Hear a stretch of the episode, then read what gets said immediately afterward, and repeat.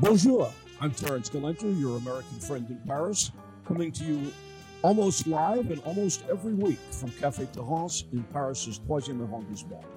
This program is being sponsored by a generous contribution from the Billy Cohn Collection.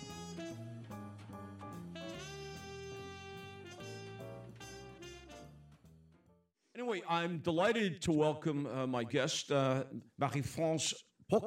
C'est ça? Pochna. Pochna. C'est très, très bien.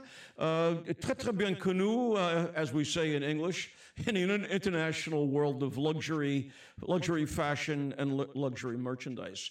Uh, she has written biographies of the czar of uh, textiles in France, uh, Marcel Boussac, uh, Gianni Agnelli, who I believe spent more time chasing voluptuous young women than selling Fiats, but maybe you can correct me. Uh, Nina Ricci and our uh, subject today, uh, Christian Dior, who goes uh, back to uh, Marcel Boussac, who pretty much uh, financed his uh, the launch of, of his career. Absolutely, yes. Well, you know, one cannot walk through France or Paris, certainly, or through the metro without seeing a sign that proclaims "J'adore Dior." J'adore Dior, absolument. Oui. For those who don't know, there, I'm sure there may even be people who don't know who he was. Who was Christian Dior and, and why is he still so important today? Uh, first of all, he's someone that I'm really pleased to talk about and to, in fact, maybe introduce to you since you're asking who he is. Mm-hmm. Because, you know, we, let's just say, we all have met interesting people in our lives, but really no one like Christian Dior is as interesting. Uh, he's interesting because.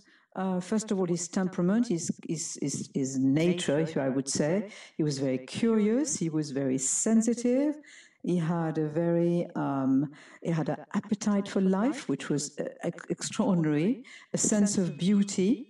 I would say also amongst what really characterizes him um, I would go even further than having a sense for beauty, which is that's been a bit poetic in a way, but he really had what you can call an infallible eye for beauty. He knew it. He knew it before people, anybody else. He detected it by, by just the signs that are, you know, fashion is something that you capture in the air. There's really no science about it. It's just a question of feeling, a question of, of education, of, uh, of practice, of, uh, and of personality. So he, he was, in that way, something absolutely unique in a way. it's proven by the fact that uh, he created a fashion event that had never existed before or that will never exist again is really different from all other designers in the sense that when he did the new look in on the 12th uh, of February 1947 it was an absolute shock, a shock in the good sense, even a revolution. And it never happened before that a fashion sort of established itself, imposed itself, became a worldwide fashion in practically no time. Uh, the reason why it, it, it, it the reason why uh, it's something that interests the Americans is that the Americans actually did the new look. First of all, they gave it the name of the new look. Christian Dior was just wanting to make a return after the years of war to um, a fashion that sort of claimed femininity, represented femininity, represent also, he said, not only I wanted, before even he was recognized, he expressed his intention and he said, I want to make women not only beautiful, but I want to make them happy. Uh, the context was, as, as I just uh, briefly explained, the Second World War. And uh, although the war ended in 1945, uh, uh, it, it, you know, the effects continued in 1947. There were shortages, there were bread uh, bread lines. There were restrictions, and uh, uh, the the smell of bomb and the and the sufferings were still in the air, and the population was very down. His morale was very down. And what the Christian Dior did on February 12, 1947 is that by just a collection which lasted no more than 45 minutes, suddenly the effect was immediate, but absolutely immediate. Um, the day uh, people were people were just absolutely conquered, captured, mesmerized, possessed by the need to completely change their looks, and really, uh, it was it was stronger than just fashion. It was something that you could compare to, um, well, revolution may be the right word to define it because it completely changed people's outlook. Suddenly they wanted to live again, they wanted to regain their rights, they wanted to say that they could be happy, they wanted to spend money, they wanted to construct the avenir. It was really, in fact, a mix of a fashion event and a political event, the two together. Uh, it recreated France at that time and it was shared by, it corresponded to the genius of Christian Dior, and I come back to what I expressed first. He had an inner sense of beauty, which was such that he could guess, he could, could guess what people wanted. Fashion is about making people want what they never dreamed they wanted. That's a quote from so, Yves Sounds Saint like adver advertising. Well, it's a quote from Saint Laurent. Yes, of course. Now it's been turned into advertising very genuine you know, on, his, on his case. You, um, you mentioned Saint Laurent, who was basically launched uh, by by Dior. In, in fact, yes, he was one of his pupils, and uh, he, he, he, put him forward during he put him forward, and he said, "If I die, if something happens to the business, you should take him," and that's what happened. But you know, Dior was. I mean, uh, uh, Saint Laurent was so young; it was almost in this business practically at birth, and it, it took a while for Dior to find that uh, that that role. Uh, you know, the son of the uh, fertilizer king of uh, Granville. Yes, uh, yes. not without using vulgar terms, it's quite a leap from that to, to silk. It's quite right? a leap from that. Except that... of course, except of course, you had when some, you know, it, it, it, it happens that when someone has a métier that you would want to do, uh, you may also probably have a, at the tip of your tongue the quote that the people living in Granville, because uh, the, the, Mr. the, the Dior family was uh, the third generation of Dior family was quite well established from the point of view of industry, but their reputation was marked by the fact that the product they imported, which was guano from uh, Peru, uh, and which they turned into fertilizers, smelled very badly. And they said about the Dior, about the, when, when the people who are used to living around that used to say, oh, the Dior, they puke. So they didn't, they didn't mince their words about that. So, in fact, the, the reaction of Mrs. Joe, who was a very elegant, uh, ambitious, and uh, woman driven by the idea that she could, she should create an environment she, she, she was driven by the ambition to create an environment that was completely the opposite of that. And that's why the best response to something that doesn't smell very good is to create a garden and uh, have flowers that uh, the perfume is, is, makes a, a, very protective screen against the, the, the, the factory, uh, uh the factory, um, uh, well, uh, I can't find the word exactly, but you see what I mean. So, Joe, in fact, you were quite right in your question. Although he was born with a silver spoon in his mouth, because this was the full time of the rise of the bourgeoisie, what we called Belle Epoque and that you Americans call the golden era, um, you know, had no reason to worry about anything. And uh, in fact, uh, the, death, the, the, the, the, uh, hardship and uh, a tragedy fell upon the family just one year, in one year, 1931. One year, 1931 was the most tragic war, tragic year that the family endured completely by surprise because first of all when someone dies you don't always know that they will die. madame dior was in good health. she just had to have a small operation in a clinic and she never left she never came back from the clinic because she had an infection and uh, and she died. and uh, a few uh, after that you discover that there were a lot of hidden um, miseries with the family, really very serious problems. Madame Dior was not a very happy person. She was neurasthenic, and the reason was that one of their sons, the very the most good-looking one, the third one, uh, called Bernard, um, who was absolutely an angel when he, the first years of his life, turned suddenly uh, very strange, cyclothymic, violent. Uh, he was very dangerous even for his entourage, and uh, he was diagnosed. He was taken care of by extremely good doctors, I mean, someone of a great reputation, and nevertheless, he had to be separated from his family and been put in an institution.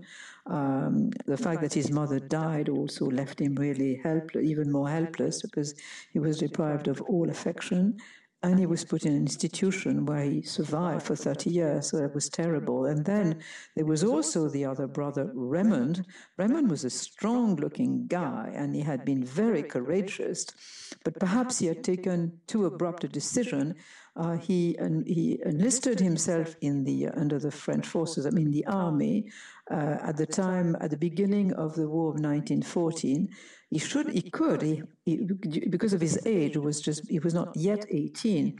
He should have waited another year to enlist himself. But there was such a patriotic feeling at that time that he probably felt, you know, a little bit uh, moved by the idea of defending his, his patrie. And he, the, it was too hard. I mean, he had a traumatic experience. He was involved, his battalion was involved in the uh, Battle of Somme, which is recorded as being one of the harshest and the most bloody one, uh, bloody of this um, uh, war of 1914-1918 and he was evacuated in urgent emergency. He was the only surviving member from his from his squad, and when he returned to uh, life, he was just not him. It was not just himself. He was a very difficult person. He was uh, somber. Uh, he was. He became sarcastic. Um, he became anti-war, of course. And although uh, luck, well, luck, he had the luck of marrying an absolutely charming woman who also had a good dowry, and who actually kept him protected from the difficulties of life until they both died. Uh, he never, never reconciled with life, and he was bitter, he was harsh. He, at a certain point, he had the métier of journalist, and he was writing in a very, in a, uh, on appelle ça, um, uh, when you are, uh, when, I can't remember the name, when you are, uh, when you are against everything, anyway. Um, I can't find the word, I'm so sorry we, can we amend that? Can we stop it and reinstall? No, no, okay. We'll find, we'll find the word. Uh, and um, and so that was his life. Uh, and then what I'm describing, in fact, is that uh, the Diors were confronted to what is really an avalanche. Because one after the other, the members of the family discovered they had great difficulty. Mr. Dior himself in discovered that he was ruined, but in no time. Uh, it was very cruel. The, the, the, the, we always we all know that the consequences of the crack of 1929, the stock market crack in, in the United States, was very cruel for people. So many were poor, so many were left with no money whatsoever. There was this case uh, he had invested uh, in real estate operations, which were quite ambitious. Uh, he had collaterals because, of course, he had his stock in the company, and the company was had been doing very well until then.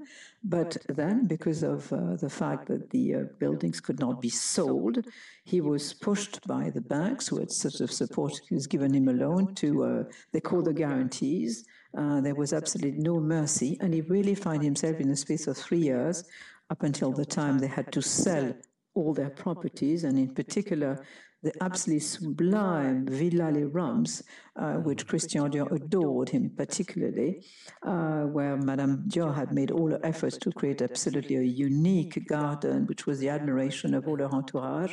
All of this was sold piece to pieces, and all the family find them absolutely penniless. And Christian Dior was penniless, but he was very courageous, and uh, he was always, he was always extremely good uh, dealing with. Uh, you call it adversity, or do you call it hardship in English? Adversity. Oh, adversity. Both? They both. Adversity. And, and by the uh, way, the word we were looking for, I believe, is sarcastic. Sarcastic, but also the, of his writing, of his of, the, of Raymond's yeah, writing. his writing was sarcastic. Yes, absolutely. And um, so to continue with Christian Dior. Uh, he had a, his father had financed him an art gallery at the time. Uh, you may want me to say something which was very, which is very important, which I left along the road, which is the fact that when when Christian Dior sort of evolved as a young man, and when he, he kind of you know his taste was much much more asserted, he wanted to become an architect, but his parents being a bit provincial in a way, did not realize that it could be a very good profession. That never they thought it was like being an artist, like being basically a Van Gogh, and where you took all the risk and uh, perhaps you would be recognized a, years a later a bohemian, bohemian life. So they really completely forbid him to do that. He accepted to make a compromise, and his father kindly invested for him in an art gallery. It was closer to something decent and and more, you know, more secure. And um, in 1934, um, uh, you know, uh, France was on. The, the, the, there was no, there was no, there was no art market. All the all the all the galleries had closed, and so they closed the gallery. He was associated with the fan. They closed the gallery, and he found himself with absolutely no resources, and with even pictures that were in storage until they would find a buyer. And um, what he did, although he was very courageous, um, what he did is that um, what happened in the end, rather, is that after trying all sorts of things to try and find any type of job, nothing would work. He just was one day resting on a on a bench uh, in the street uh, in Paris, and uh, just you know resting for a bit. And at one point, he coughed. Uh, he sort of used his handkerchief, and he saw that his handkerchief was stained with blood and so he knew it immediately he had tuberculosis. So that's the story of the poor Dior family coming, going from riches to, to misery in, in practically three years. And fortunately, the second quality of Christian Dior, the second thing that really defines him and makes him like a unique person, is his sense of friendship, well retributed. He was so I don't know, he had something with his friends. He had a capacity of admiring them or advising them, also making them laugh because they were a group of youngsters that were uh, all had the desire to become you know, artists one way or the other.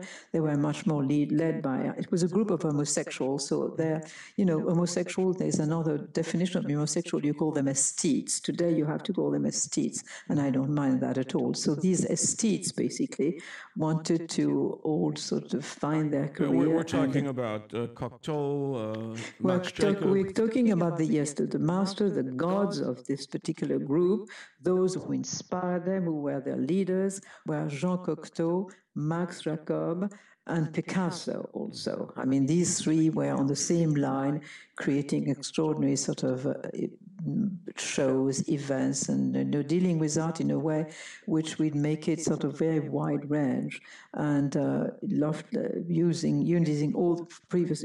Paris has been since 1917, I would say, the capital of the capital of the art in the world, uh, having having attracted, you know, the Russians, having attracted uh, the uh, the Russian ballets, having attracted all the movements like Cubism, like uh, the Dadaist, it was really the the, the, the, you know, the pole of attraction for all the artists in the world.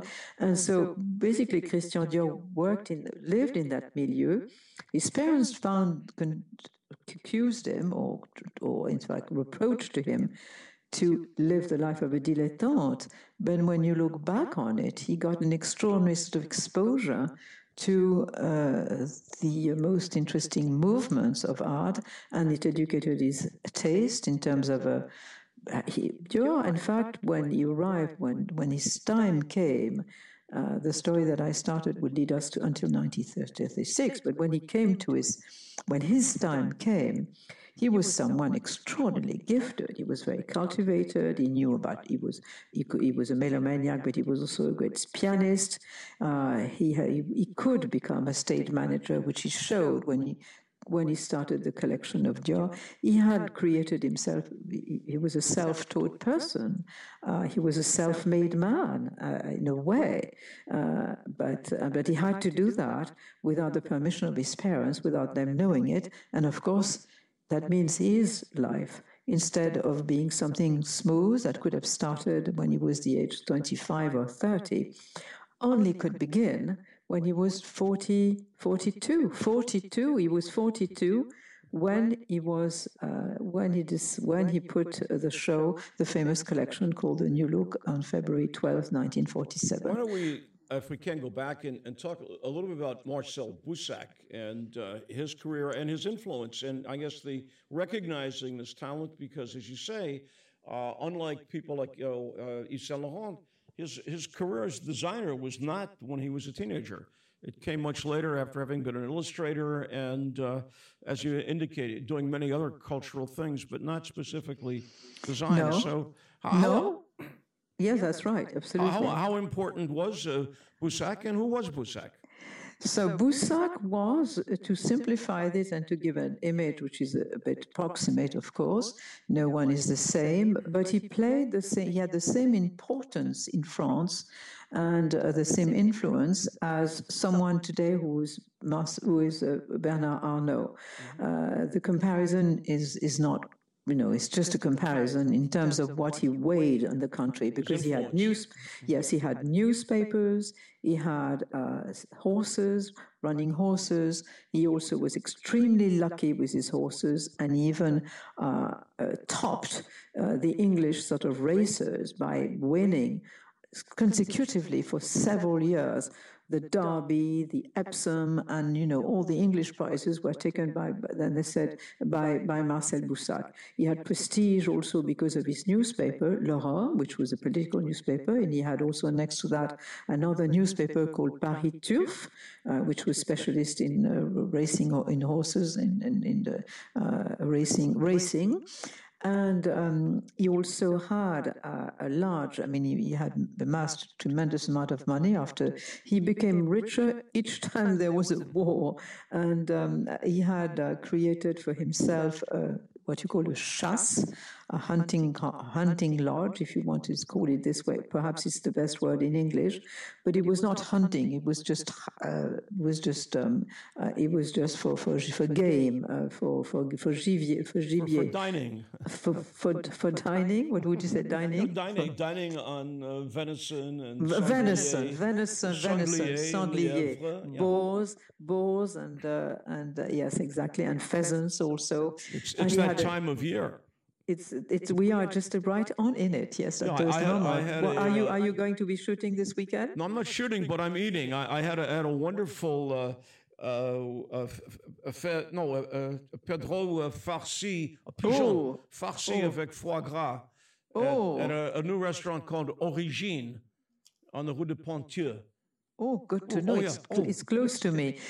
Ori- it's called Origin. Origin. Oh, yeah, Origine in, in, in French. And, and the chef uh, uh, Julien Boscus used to be at Le Climat, where he uh, earned a Michelin star. So it's really quite nice. It's a great tip. Very yeah. interesting to talk to you. Ooh, I love, I yes. love uh, gibier. You know, I, mm. you know, growing up in New York, we was we didn't have it. Every now and then there would be a little bit of venison on a menu, but uh, no, it was but, not. It's not something which is on everybody's plate. Uh, you know, it all. But, but, but there's a company to... called uh, D'Artagnan in New Jersey that's been very instrumental in introducing uh, game to the American palate. Uh huh. Uh huh. Uh huh. So back to the hunting lodge or the dining dining lodge dining lodge. That's exactly what it is a dining lodge, yes. And um, he invented uh, anybody who would count, I mean, ministers, uh, uh, heads of other companies. He invested also some people in the artistic world. I mean, he was really someone who was um, very, very well established and a, a high position person and with a lot of connections. Uh, he used his political connections also to um, influence French, French politics. He was against, as, as most of his business came from importing at cheap price cottons and uh, from Africa, from Egypt in particular. Uh, he didn't want France at the turn of the 1955. Uh, the economy sort of changed, and uh, it was uh, you know France was not able to. You you could uh, the, the the economy sort of regionalized. I mean internationalized. Started its internationalization, and so the tide changed for him. But in any case, he had made a fortune, and he was surnamed him nickname Le Roi du Coton, the King of Cotton. And uh, so, apart from he had this, his newspapers, he had this extraordinary trust with this uh, hunting lodge, which allowed him to sort of play his influence. And um, at one point, uh, Dior had, a, as I, have insisted on Dior's second quality, which is an extraordinary sense of friendship, which was very well retributed. And his friends had seen that he was starting to learn the, the trade of fashion. He was uh, hired by two um, couture houses, Piguet, and then Lucien Lelong. Lucien Lelong, I will just make a small parenthesis, was extremely important and influential uh, because uh, during the Second World War, the uh, Germans, and Goebbels in particular, had the pretension to import French fashion to Berlin, move it, move it all together. And, you know, the government of Vichy was kind of weak with the Germans, and it was really because of we had a man of great stature, Lucien Lelong, that uh, he himself uh, managed to be sent by, convinced the government to send him to Berlin so that he would discuss face to face with Goebbels and uh, he pleaded the case very well, very astutely, with uh, very with a bit of a guile too, because he told Goebbels, "Well, you know, you have a fantastic fashion um, fashion industry in Germany. You have uh, uh very good artisans, very good people, very good factories. Uh, why do you want to uh, import French fashion? And in fact, if you imported French fashion, that means you would have to import 250,000 people, because the, the fashion is not just a facade of the salons on Avenue Montaigne or, or on Place on, or, in, uh, on Place, Place Vendôme, but it's also all the industry, all the art, all the artwork, all the artist craftsmanship that goes behind it, and that represents a lot of small factories, big factories, and whatever. And so, in fact, he managed to convince uh, Goebbels that it was not a sound idea, and he came back and he, he freed that particular sector, uh, which we are so proud of. And so when Dior saw that experience, it kind of also enlarged, is heightened, I would even say, his vision of what couture was about, that it was something that was so connected to our culture, so significant from the point of view of trade and the protection of also of talents, that um, he really was even more, uh, you know, even more convinced, even more, uh, yes, convinced to become a designer, and that become very. In fact, in the space of three years, by doing in the first three years, interspace, in, interspaced by the war, interspersed by, by the war. Um, that sort of created a one-year time of um, where he went. He went down to uh, um, uh, to meet his father and his sister, who were down in, in this wonderful sort of pictured village of Callian, mm-hmm. where this Mr. because Mr. Mr. Maurice Dior spent his entire his life, you know, retired retired there.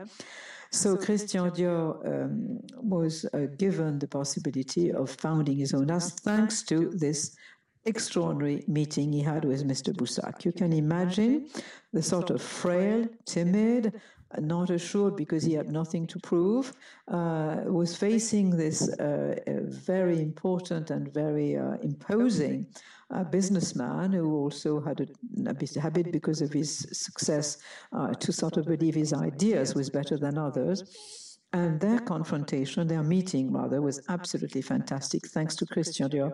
Sense of wisdom, extremely good way of expressing himself, and I would say is a, a, good background. What, what the Normans represent in France or represented at a time that the, the, the provincial characters were more marked than they are today you know, this, the, the, the, the, nature of a, of, a, of, a, of a Norman is to be absolutely stubborn, not believe what you're saying until it is absolutely proven, and, uh, you know, ready to have a lengthy conversation once they are not sure that that's what, that's what they want. And, and Christian Dior sort of actually uh, who took took a stand uh, very diplomatically because he was smart and he was very uh, a person who was very refined and very subtle. Uh, but uh, in the end, he got all the conditions he wanted, And you could say that in the negotiations, the one who really won it, won, uh, won it out was Christian Dior. Uh, he was afraid to lose his independence by being, in fact, uh, you know, owned by Marcel Boussac. Uh, and um, it was not the case. He, uh, he, he got an absolutely fantastic contract plus an amount of money which in the beginning was 6 million, an investment, the investment grew to being 60 million. It is words that had never been heard before. But, of, French franc at the time or US oui, dollars? des, des francs, non, non, non, non, des, je parle de francs. Mm-hmm. Oui, des anciens francs, des anciens francs. Oui. Et que, qu'on peut pas, que je ne sais pas convertir d'ailleurs. I don't know how to convert them. I don't know what it represents. Maybe it's like 7 to 1 or something? Maybe that 60 was 10 million or? I don't know what it was to that, but you know, it's it, it was very serious money. That you'd never had a, a, a couture house that had been that had been financed with such amount of money. Uh, and so uh, Christian Dior succeeded brilliantly. I mean, the uh, I, um, I, I, think you, if you have the book, I think you would enjoy reading the chapter which is called The New Look, because the new look, the moment of the new look is so electric, so magical. Now let's, let's you, talk about that. I, I, I have the book and I, and I have read the book. What, what was it that precisely that happened that uh, that lit people up. And I'm speaking of people like Carmel Snow or Michel de Brunhoff, the international fashion press. Uh, they got it immediately, I presume. Well, both the both the the American journalists that we can call the godmothers of the new look had both had a revelation when they saw Christian Dior because it was, you know, the, the French couture was a bit in a lethargy. Mm-hmm. And um, uh, when Dior entered at Lelong, that he got he got on with him very well, and Le Lelong sort of let him lead uh, the way. I mean, create models with much more personality uh, it, it, was it, it, started you know it's it was rumors but the rumors grow very fast especially in a little world of fashion. And people were Christian Dior was on everybody's mouth and that's why it's one of his friends who took uh, the initiative to introduce him to Marcel Boussac. If it had not been for the fact that there was a lot of talk about Christian Dior, he probably wouldn't have had that meeting. So at one point, the two journalists wanted to meet Christian Dior when they met, and they followed him. Especially, there was one. They were very two opposed personalities. Uh, uh, they were both uh, editors in chief. One was with Bettina Ballard. She was editor in chief of Vogue, of Vogue and um, um, Thomas no, Vogue US, but of both, yes. The, the, the success of the new look is entirely the responsibility and the benefit of American press for the good reason that French press was on strike for six weeks at the time that the collections went out. And Carmel Snow, who was the most vigorous about defending Dior merits, and she was also she was different. She was an Irish origin and, and a little bit more, uh, I would say, uh, enthusiastic, a passionate person because of that. And she'd been followed Paris for quite some time, and she was convinced that he was a genius. Uh, and, and Bettina Ballard was a bit more slow in discovering that, but nonetheless, the two of them were completely uh, on the meet, meeting meeting together the day they saw the day they saw. They jumped to him and they said it is it, it, it, it the one the uh, Snow said it, far outstrip it far over do you say, dépasser nos expectations. It, it far, uh, your, your, your dresses went far, much farther than what we expected in terms of beauty. And the atmosphere, it's, it's, which cannot be described because it's, if you were in your room, you would have been caught yourself by the same kind of magic. Uh, some, some women were actually physically so impressed by the length. The length of the skirts was the defining characteristic of the of the fashion, and uh, women would have a very sort of a, uh, slim, uh, slim, slim, slim waist and a beautiful sort of waistline, waistline. And, um, and I mean, I remember watching so many American movies of the '50s and in the mm. '50s, and people like well Doug, Douglas Sirk, who was German, and a recent film called Far from Heaven by uh, Todd Haynes with that look that uh, where mm. the, the, skirt flares out, cinched at the waist, and cinched it, at the waist. Yes, that's what I was looking for. Yeah, it yes. represented a, a, femininity And I, I, can remember just, it's so part of my childhood in the early 50s that seeing women dress like that, that it, it was an, it was an, an idolization of femininity, which rests in, in my mind. I, as you say, idealization of femininity. And so people were not just on a fashion show; they were like in a movie. Mm-hmm. They were like in a dream. Some people thought it was it was like a poetic world coming out of this room. Also, Dior had done as as I had I, I, as I had explained that he had created he has developed his creative talent and his artistic sense. Uh, you know, in the in the twenties uh, by by being in the same circle, the circle of great artists like Jean Cocteau and all these people, he had that innate in him. And uh, he was like a stage manager. When, when women arrived, first of all, there was a perfume was spread. The bouquet of flowers was absolutely amazingly beautiful. Uh, the atmosphere was just enchanting. I think he was, in fact, he had probably created something that would be the equivalent of a movie set for his collection. And actually, I'm saying that because it's a word, it's something which was pronounced by uh, Hélène Rochas. She has, she said, ah, going to a fashion show of Christian Dior is like going to uh, a, a, night at the opera. So it was very scenic. And whenever. I'm sorry. No, no.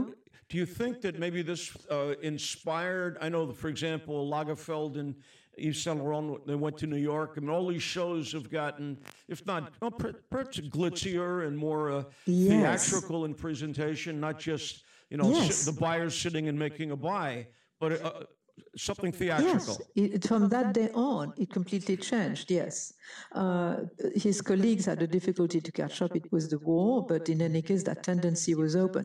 Christian Dior is a pioneer. I mean, all that we know today, for instance, another thing. Uh, if I jump to another chapter in his life, which was the new look, the the, the chapter which I call the American love affair, and it, and rightly so, if you've read it, because it's it was it was like an embrace between first of all an embrace between two characters between Christian Dior and uh, Neiman Marcus. Uh-huh. They immediately got oh, on. Stan- Stanley Marcus. Stanley Marcus. Yeah. What did I say? Sorry. I said Neiman, which is the store. The store. No, or no, was Stanley known in, Marcus. Known in Stanley Texas, Marcus. you know, mm. Mr. Stanley. Mr. Stanley, absolutely, yeah. yes. And um, so when Dior went to America, um, in, invited actually by Stanley Marcus to receive the Oscar of Fashion, they both got on very well and they both immediately had the same intuition that the new look, because of its, it, which, which started first of all with uh, uh, uh, creating a scandal. Everything which is no, anything new uh, provokes the the, the, uh, the, the provokes the the susceptibility, the sensibility of the public. So create a scandal, and that's good that it would create a scandal because it creates an awakening.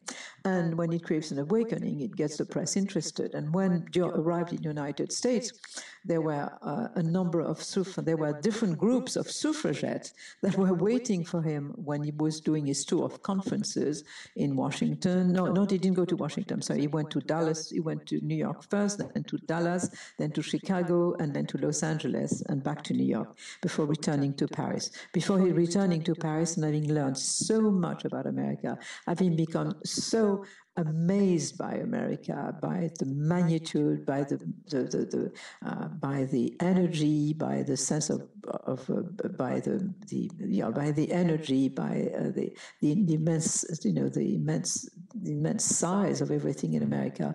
That Dior was completely transformed. He, he, he arrived there as a little French Frenchman with his umbrella and with his hat, and he returned as an American businessman. Really? Well, I, I, you know, I don't think one can underestimate the importance and influence of Stanley Marcus in, in retailing in, in the 20th century. Oh.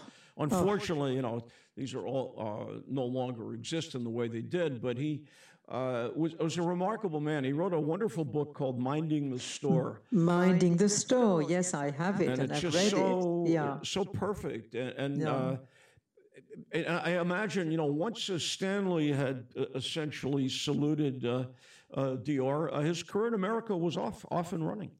Mm-hmm.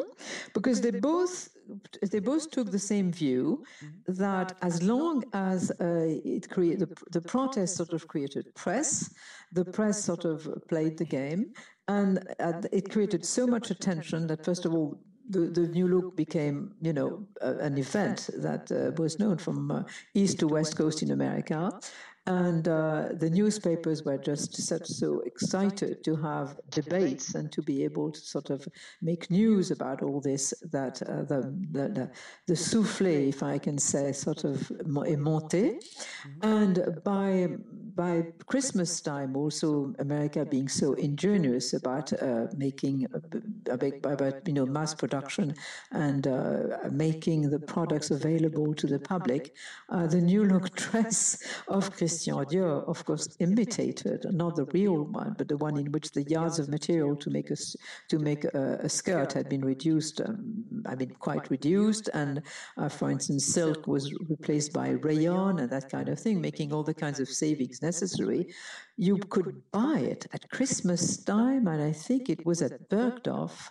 No, it was at Ohrbach's. I'm sorry, it was at Ohrbach's that you could buy it for eight dollars ninety-eight. Mm-hmm. And when the, the, the dress was originally bought for 600 it arrived at the price of $600 and at Christmas time it was made available for you know uh, uh, the, the, larger public at that price. and Dior was not at all uh, defaced by this. He was very realistic. He said we have to accept that America has its own um, no its own vision about market and its own aesthetics. But that absolutely put him gave him an idea, which is a genius one. He said, "We are not." When he observed America, when he observed the conditions of the market, when he observed the, the, the fashion machine, the power of uh, of the newspaper, of the press, and all that across a, huge country, he said, "I cannot say I, I want to create my a representation of France. I want to create a Christian Dior in America. And that's what he did. When he came back to Paris, he had kind of his own uh, business plan all in his head.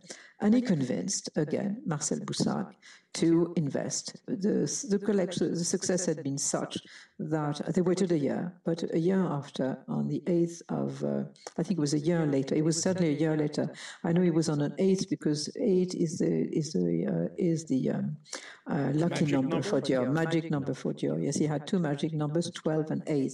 And he was always sort of, you know, he was really caught with astrology and he would not make a decision with his, without his. I mean, is uh, it fair to say that he almost invented a ready to wear? Yes. So, so what, what he did, uh, what he no, he did not invent ready to wear. You know, why? If I think, if I think back a little bit, if I think what he, in any case, what what is the scheme in his mind after seeing how America could copy, recopy, uh, uh, you know, his his models, and that they would, in his way, they would no longer look like Joe and they would completely um, deny what his what his objective was. His objective, his objective was to create a fashion that would be elegant and uh, that would uh, th- that that would attract you know a, clientele that uh, was interested in that. But he understood that America's objectives were also different, having a market for a more commercial market. So he said the only way I can actually ins- I, I, need to I need to be present in United States. One, second, we have to have an, a store which is our name and not be distributed by another, uh, you know, another merchant in America or not even by department department stores afterward. Yes, and and so we are going to open on uh, Fifth Avenue, uh, in, and and that, that what he was. He said we are we are going to make a ready-to-wear deluxe, a luxe ready-to-wear, which we are going to create for the specificities of this market, and also adapted to. Uh, the the size, the dimensions of the American woman, who was in fact better fed perhaps than the French ones, and were a bit, you know, had better teeth, better better hair. It's a very nice way of describing the American woman, better fed better fed. no, but also they had an elegance. Uh, one of the things that absolutely uh, bemused, I mean, more than bemused, I mean, enchanted Christian Dior was to meet American. He loved women. You know, he would, in spite of being a homosexual, he truly loved women There were, uh, and he was he showed it by being so inspired to make them beautiful. But he was very, very, uh, he, he, was very, um, I would say, uh, enchanted and captivated by American women, their attitudes and uh, uh, their gaiety, their their freedom of you know their the, the difference, where their difference basically. They were different.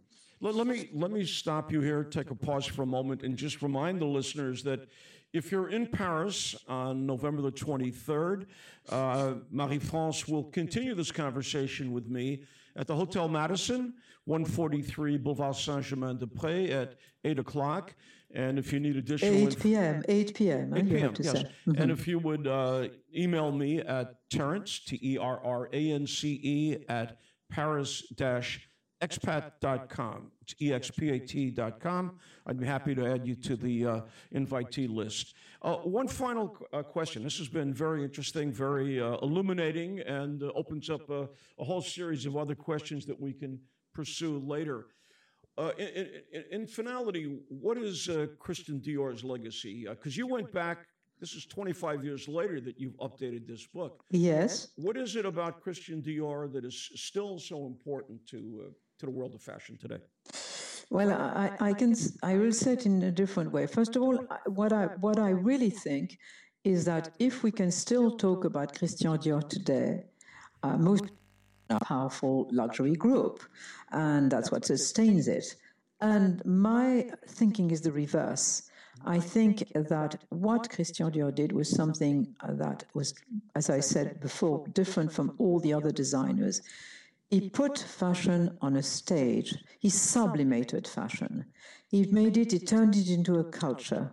And he turned it also in an absolute in terms of uh, manufa- creation, creativity creation, that in fact he's one of these artists. He's not a, just, he's above the cut, cut of, of, the designers, he's a stick artist, done something you know, those ones uh, which we always refer to, uh, which is from Dostoevsky. And he said, Beauty will save the world.